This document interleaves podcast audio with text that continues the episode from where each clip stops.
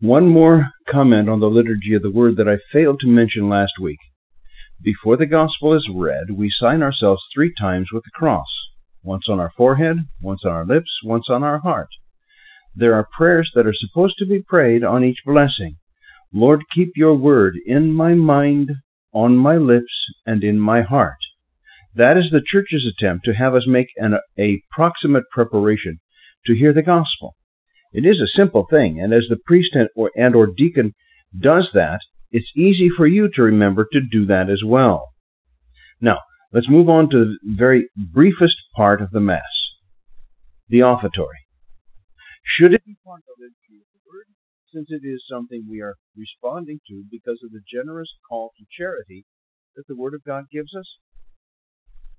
Or should it be part of the Eucharist because we are offering part of ourselves along with the beginning of the Eucharistic part of the Mass? It is an important part of the Mass because it indicates our desire to offer ourselves to God. No one likes to hear a money talk, and I'm not going to spend much more time on this. However, if you're not donating anything to the parish, I think you need to reconsider this part of the Mass as something that is important. We have an obligation support the church. You notice I said we. That includes me. I don't want to go into more on this on how this should work out in any of our lives, but I do want to emphasize that there needs to be an emphasis on this part of the Mass. So, we move on, move on into the liturgy of the Eucharist that formally begins with the presentation of the bread and wine and the preparation of the altar. But we need to dig deeper. You will notice the deacon puts a little bit of water in, into the chalice with the wine. There is always less water than wine that is mixed, mixed together. In fact, if too much water is put in so that the wine is diluted, it would make the Mass invalid. There is a prayer that the deacon or the priest prays connected with this. By this mystery of, of this water and wine, may we come to share in the divinity of Christ who humbled himself to share in our humanity. This is done in part because of the water and the blood that poured out from the side of Christ on the cross. The other part is to remind us that God has united himself to our humanity in Christ. And just as you cannot separate the water from the wine once it is mixed, so too with the incarnation we cannot separate God from humanity ever again. Interesting, huh? All of the things we do at the Mass that are ritualistic do have reasons for why they are there. Next comes a form of prayer over the bread and the wine that is echoed in every Catholic family that does the prayer before meals. It is also a particular kind of prayer that comes from our Jewish tradition of prayer, also before meals. Let's start by reviewing the prayer families say before meals. Bless us, O Lord, and these your gifts which we are about to receive from your bounty through Christ our Lord. Amen. Okay? And what is it that we say over the bread at this time of the Mass? Blessed are you, Lord God of all creation. Through your goodness we have received the bread we offer you. We repeat the same kind of formulation with the wine. Blessed are you, Lord of all creation. Through your goodness we have this, received the wine we offer you. So, these three formulae are all our adaptations to a type of Jewish prayer called a Berakah. Baruch means praise, uh, give praise. Our prayer before meals, the prayer of the bread, and the prayer of the wine, if there's not a song being played, these prayers are prayed so everyone can hear them, and the response is, Blessed be God forever. But if there is a song being sung, the two prayers over the bread and the wine are said, quote, in a low voice, unquote. Let me make another pause here. In the Roman Missal, there are words in black and words in red. The priest and the deacon are called to do the red and say the black. Let me show you. You may not be able to see it very well, but you should be able to at least note that there are some spaces between the black sets of words, and if you can see the red, you know there is something there that I'm supposed to do be doing at that time. Also, there are a lot of musical settings for the Mass included. So that is why I am turning pages so often, in case you were wondering.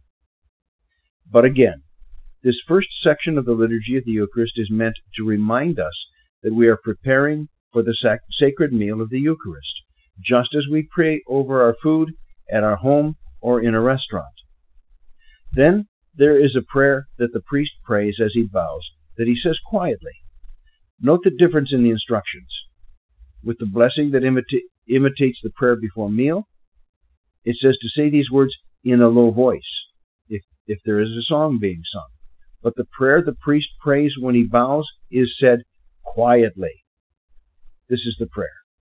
With humble spirit and contrite heart, may we be accepted by you, O Lord, and may our sacrifice in your sight this day be pleasing to you, Lord God. Even though this is said quietly, note that it says, May we be accepted by you. This is a prayer the priest prays on behalf of the entire congregation gathered for Mass. Next comes a small ritual that the priest does in washing his hands. The priest says, prays quietly, just like the previous prayer, Wash me, O Lord, from my iniquity and cleanse me from my sin. Some priests just wash their fingertips. I make sure to wash my whole hands. Does it make a difference? The ritual in red says to wash your hands. But I remember what the high priest in the Jewish temple had to do before he made a sacrifice for the people. He would disrobe from his street clothes, then bathe, then dress in the specific clothes for being the high priest. I believe this washing of my hands is a symbol similar to the high priest in the temple. It is meant to remind me of my own unworthiness to stand at the altar. No man is worthy. It is something that God calls us to and prepares us for. But this washing of the hands is a critical step in heading toward the main part of the liturgy of the Eucharist. Then a short invocation and invitation goes to the people. Pray, brothers and sisters, that my sacrifice and yours may be acceptable to God the Father Almighty. At this point, everyone stands and responds, May the Lord accept the sacrifice at your hands for the praise and glory of his name and for our good and the good of all his holy church. There are a couple of things to say about this exchange. First, the priest says, My sacrifice and yours. Understand that you are called in this moment to offer the sacrifice of yourself in service to Christ. You are called to unite yourself to the offering of the bread and the wine and make your life a sacrifice to God through Christ. This is a part of the entirety of the Mass that has been overlooked in recent decades. You are offering yourself to God in sacrifice, in service to Him, and in the church every time you come to Mass. Again, I've reached the limit of the, for the weekend. We will pick it up next week with talking about the preface to the Eucharistic prayers. I told you there was a lot to think about that we just miss because it is done so regularly at Mass. What is that phrase? Familiarity breeds contempt? I don't think we are contemptful of the Mass, but it is so familiar that we don't remember all the reasons we do what we do.